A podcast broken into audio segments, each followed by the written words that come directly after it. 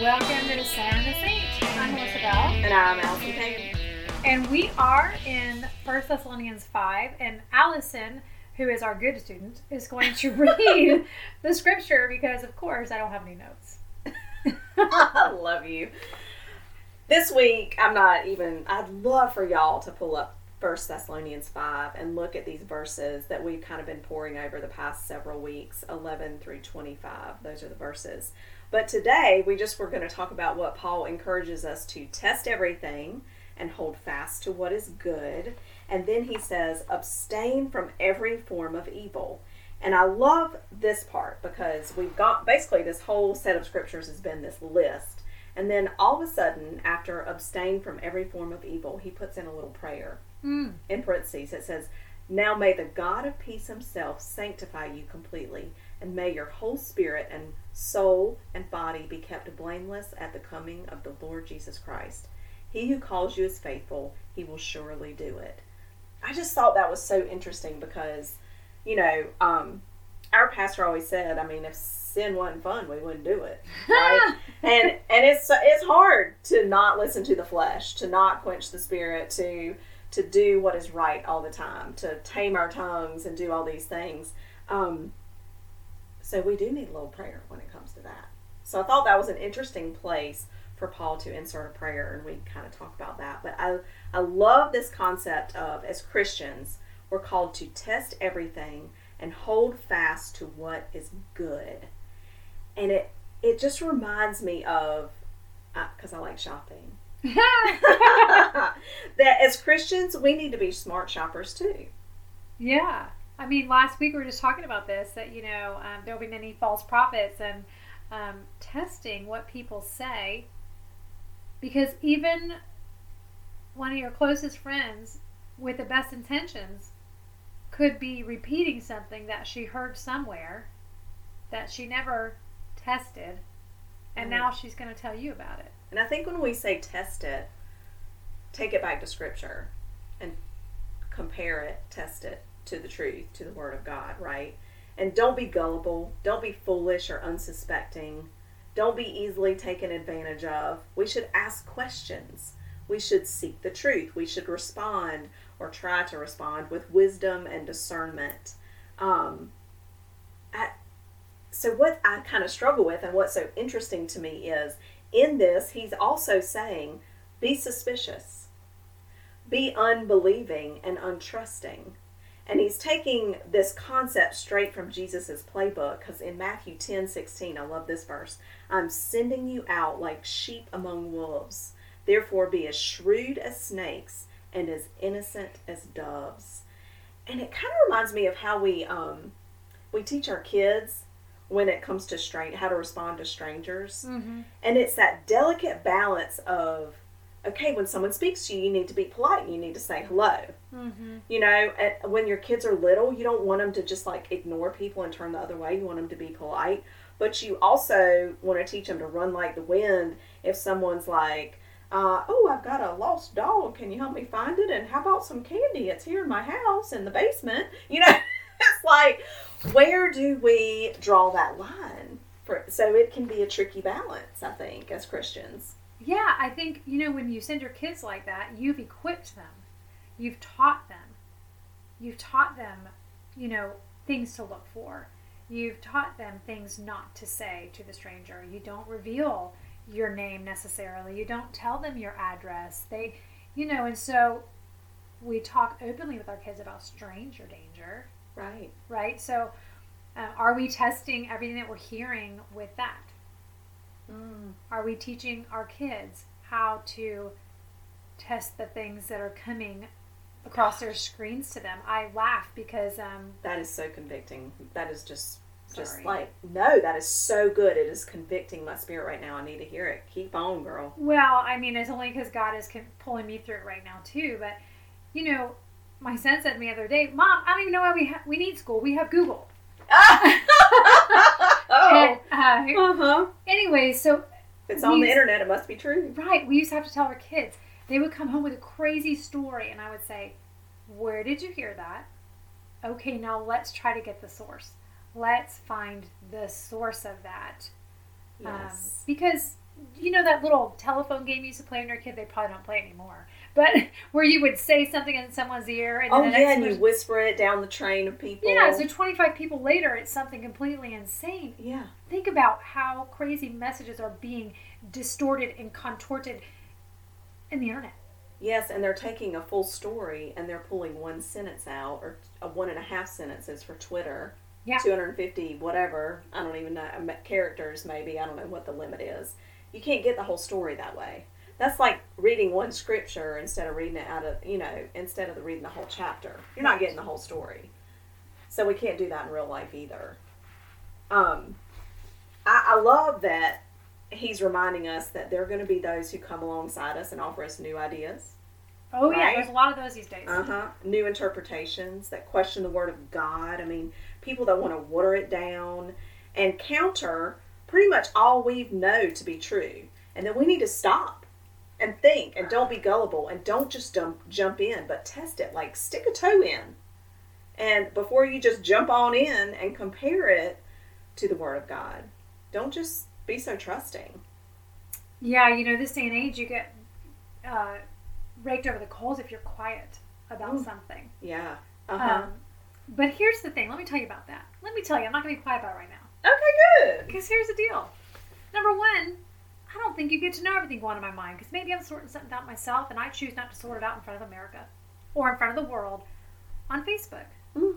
Hey, Word. so if I didn't say something and you think, oh my gosh, I need to know what her opinion is, I'm glad that you think that highly of me, but I promise you, my opinion is not going to change the world today. Right. Okay? So it's okay to be an observer. It's okay to wrestle quietly. It's okay to wrestle closely with the people that you know. And trust. Yes. But like launching something out there into social media. I think more people should be quiet about their inner workings. Oh, I know you do. We all know how I feel about that. Yeah, maybe everybody should be a little bit more quiet about what they're thinking about. oh, it'd be nice. Yeah. Such a change. It is okay for you to question within your own home, within your safe boundaries.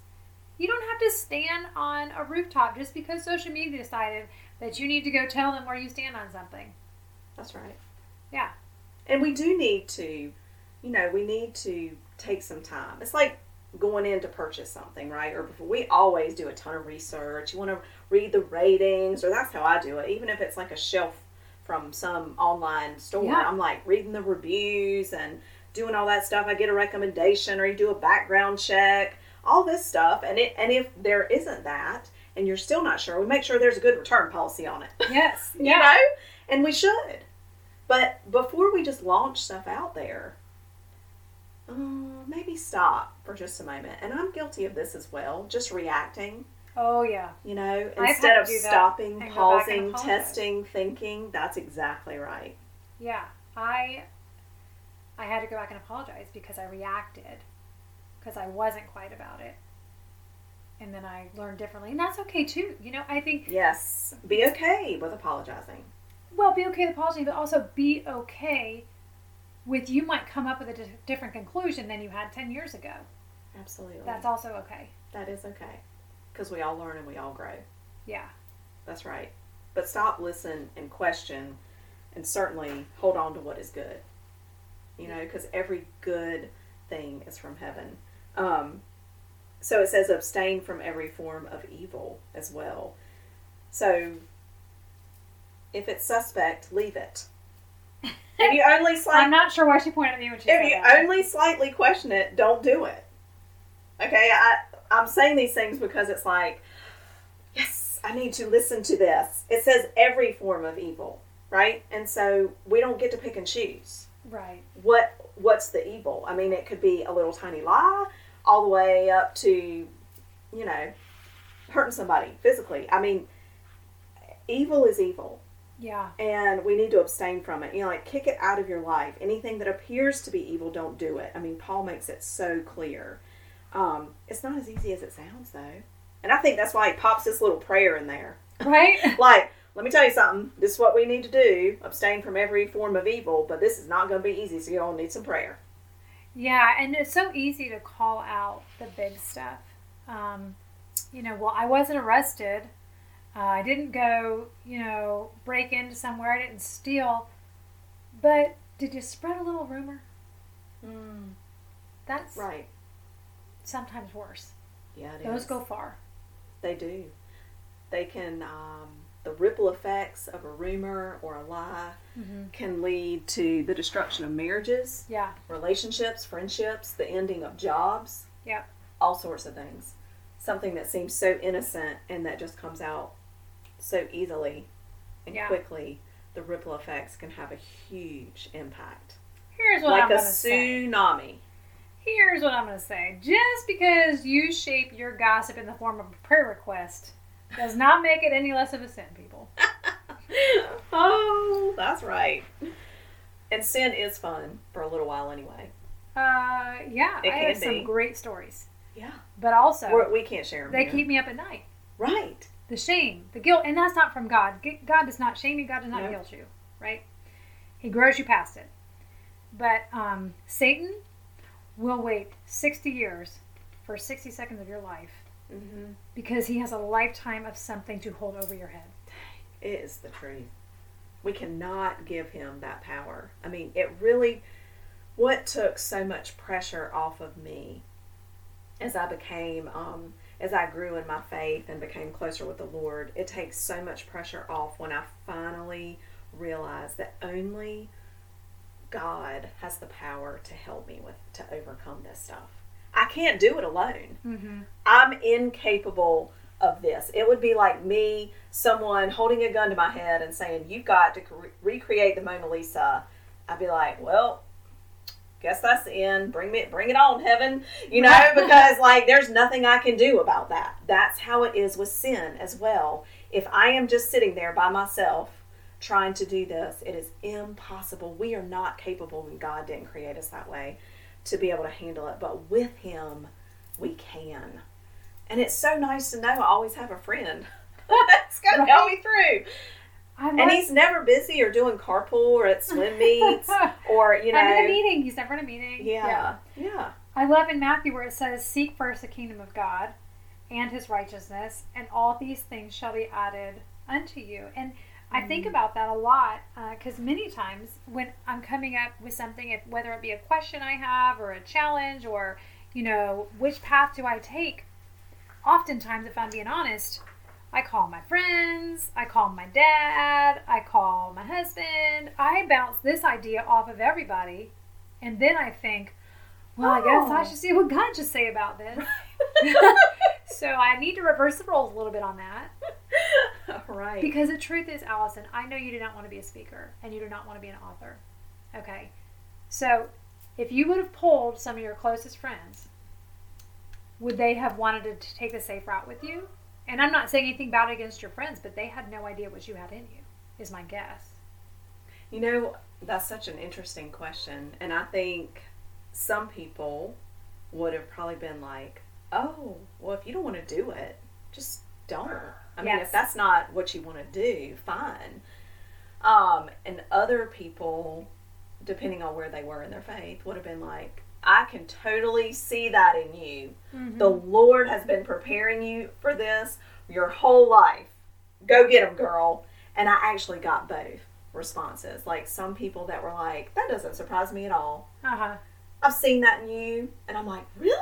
Yeah. And then other people who were like, wow, I would have never thought that.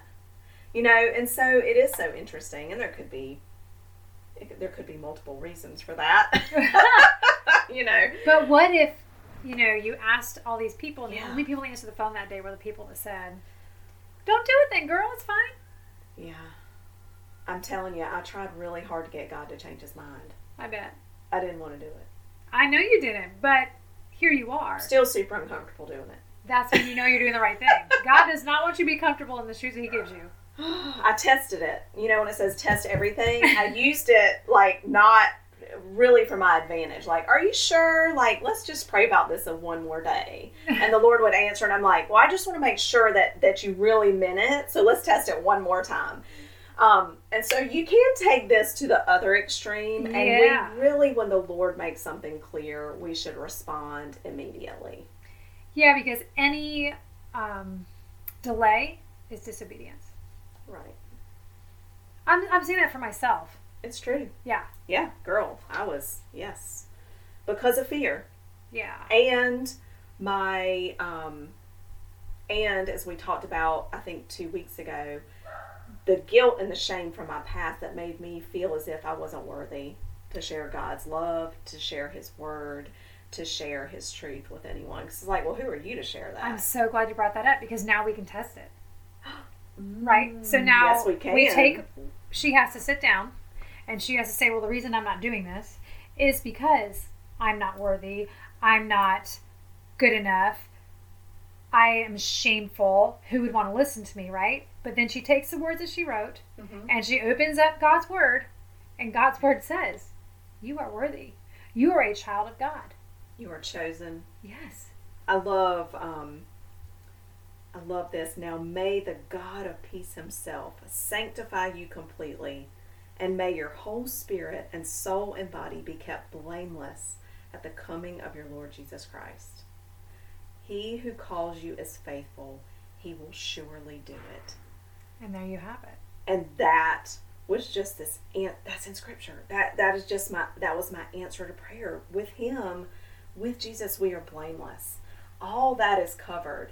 In fact, someone recently pointed out to me that if you if you struggle with guilt and shame, you should not when you are praying, you should not say, "Lord, please forgive me for this. I'm sorry that I did that." Because it's already forgiven. Mm-hmm. I mean, it's such a simple point, and we talk about it all the time because Jesus died on the cross, so our sins are forgiven, so it's done. He already knew what we were going to do, what we would do, and what we still have to do. It's forgiven, so what we need to do, just do is confess. So you confess that you did something, and then wipe it away and start fresh. And thank Him for forgiving you. Yes, and thank Him for who He is. That's very different and than glorifying Him. groveling. Yes, that's right. But confessing Mm-hmm. glorifying him and praising him for who he is, his loving, gracious mercy, and then confessing those things Yeah. is such a brilliant distinction for me with my personality when you struggle with shame and guilt Right. to just flip that word. It's all about that synonym, baby. That's right around. so what anything else you want to share on that before we close it up this week? All right, let's see. We talked about what do we talk about? Don't We talked about testing everything. test everything with the Bible. Test everything that you're like. Here's the thing, just like we just did with you. Yeah.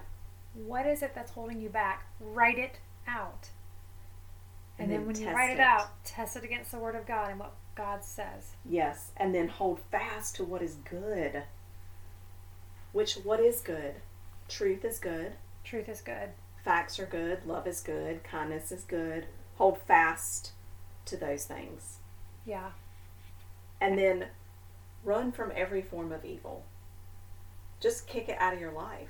Like if you if you see it coming, man, hit the road. Yeah, and I think if you know yourself well enough, you're going to know where those triggers are. Stay away from the triggers.